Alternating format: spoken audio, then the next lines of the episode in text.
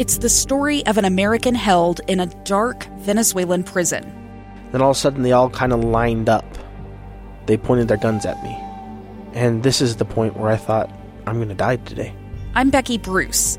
I spent a year working on Hope in Darkness, which now has more than 2 million downloads. Find it on kslpodcast.com or wherever you listen to podcasts. Do you think I talk about Piper too much? No, you don't? Okay, good. Well, let me tell you this story then, real quick. A few weeks ago, uh, little baby Piper and I and her mom Jessica, we uh, we put our masks on and we walked down the street and we boarded a TRAX train.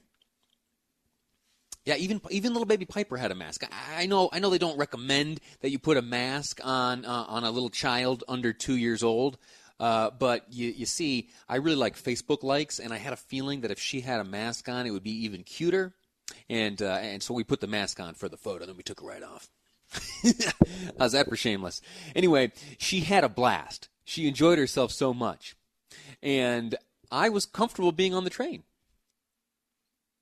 We've heard uh, from from UTA. Uh, we've heard from others about uh, other transit authorities and other uh, you know public transportation systems around the country. All of the uh, the great lengths which are being taken, or the uh, the great lengths through which they are going to ensure the safety of public transportation. And uh, I haven't surveyed all the contact tracers, uh, but I have yet to encounter one uh, that has traced uh, uh, coronavirus contraction back to uh, riding on public transit.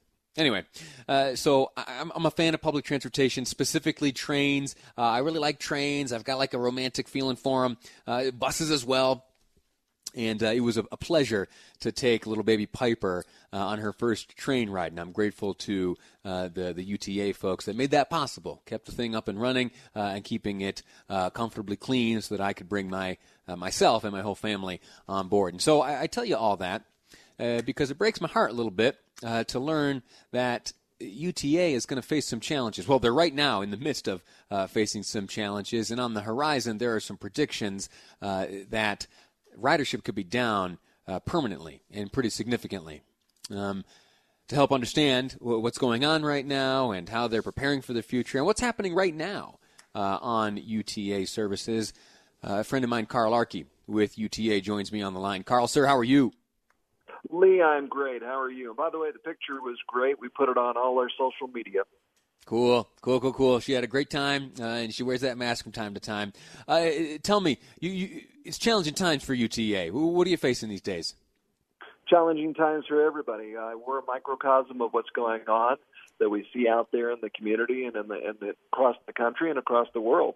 And so, you know, we've got our challenges ahead of us, and definitely ridership is down and it's going to be a challenge to get it back up again. I never say never. You don't know. Um, we've tried to peer into the crystal ball and project as far out as we can, and we we think at least our leadership has uh, expressed that they think it'll be about oh, two to three years before we get ridership levels back up to where they were before. We're optimistic that we can, mm. uh, but, but of course everything depends on you know do we get a vaccine and uh, then do we get people back into schools again? Do we get commuters taking FrontRunner to work again? So all those things have to kind of take place and fall into place, and if they do, I think you'll see mass transit come back. Have you noticed as uh, different regions of the state have moved from the different color coded risk categories? Were did that instill a little bit of confidence in in ridership? Did you see a, a correlation between that?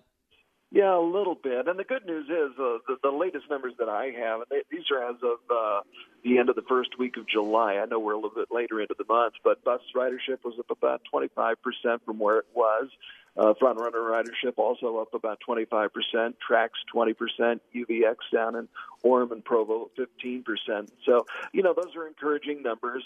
Uh, across the board, the numbers are a little bit flat. You know, they've just kind of leveled off and plateaued. And what we're doing is we are servicing the essential uh, service personnel who need us to get where they're going. And and these are people that we really do need. I mean, uh, we're depending on drive-through restaurants now a great deal to get our food, and those are essential workers now who work in those windows, who work in right. those kitchens and at those restaurants. And so those are people that don't necessarily have cars and they need to get to work. Would you say that the that the drop in ridership right now that you're facing and what may continue on into the future for the next few years at least uh, is due to uh, such a dramatic change in the way that we live and work, or are there fears about cleanliness? Well, I think that you know, I think initially there were some fears, but I think that we responded to that, and I think people respect that. Generally, the comments that we get are uh, what you said, basically, which is you get onto a train and it's pretty clean. You get onto a bus and it's very clean. We, we're still employing the enhanced cleaning methods that we put into place as soon as COVID started. Of course, we were always cleaning before that anyway, every day, uh, but we we uh, enhanced the cleaning methods and the techniques and the protocols and uh, we enhance the social distancing as well. And so I think people feel safe about that. I think the biggest hit, you know, we've really taken is with the universities and the schools sure. being shut down. Uh, that's a lot of our ridership going up to the University of Utah, going down to UVU, BYU, and also the other schools in the area. And then all the commuters who are staying home and working from home. They're not taking FrontRunner into the city as much as they did. So uh, I think as hopefully, as we return to life being normal again, and I'm going to keep my fingers crossed that that happens uh, for many reasons, uh, including mass transportation. But as things as things get better, and and we know that they will, uh, it's a matter of time. Uh, I think you'll see people start to come back and take FrontRunner again, take TRAX again, and take the buses again. How about this? As you, as you look to grow ridership again, you have any uh, you have any deals in the works to incentivize ridership? Uh, at the moment, what we're trying to do is really just uh, encourage people to wear masks, and uh, it's obviously it's, they're required. So, but we're enforcing that with education and information. That We're providing masks on vehicles and promoting the social distancing, and so I think that's basically what we're going to focus on right now. Very good. Uh, Carl Arky, Senior Media Relations Specialist with the Utah Transit Authority, uh, giving us the lowdown on how the numbers look, and they're looking okay right now. Uh, pretty good. Some some increase. They're, they're better than they were. Let's put it that way, Lee. They, they've leveled off and they're getting better. And we should mention that we've got a change day coming up on August 23rd. Uh, we're anticipating the college and universities returning to some level, and uh, the gradual trend of more business commuters returning to the office. And so we're going to restore a lot of the service that was lost, and we we anticipate we'll be back to about 90% of the service level that we had pre-COVID. Oh, huge! All right, Carl. Best of luck to you. Thank you so much. Thanks, Lee. Keep riding. Take Piper. Be safe. Will do. All right, we're going to take a, a quick break here in just a moment. When we come back, when we come back, we're going to talk about mosquitoes. Yeah, m- mosquitoes. It, it, turns out that uh, that protesters in the streets, uh, pandemics around the globe, uh, financial uncertainty, uh, that's not enough for you and me. We need even more challenges, and how about we remember the threat posed to us by mosquitoes? Yeah, yeah. It turns out uh, they are rearing their heads uh, and they are ready to go to war. We need to be ready to fight them back. We're going to be speaking to a mosquito expert next on Live Mic. I'm Lee Lonsberry, and this is KSL News Radio.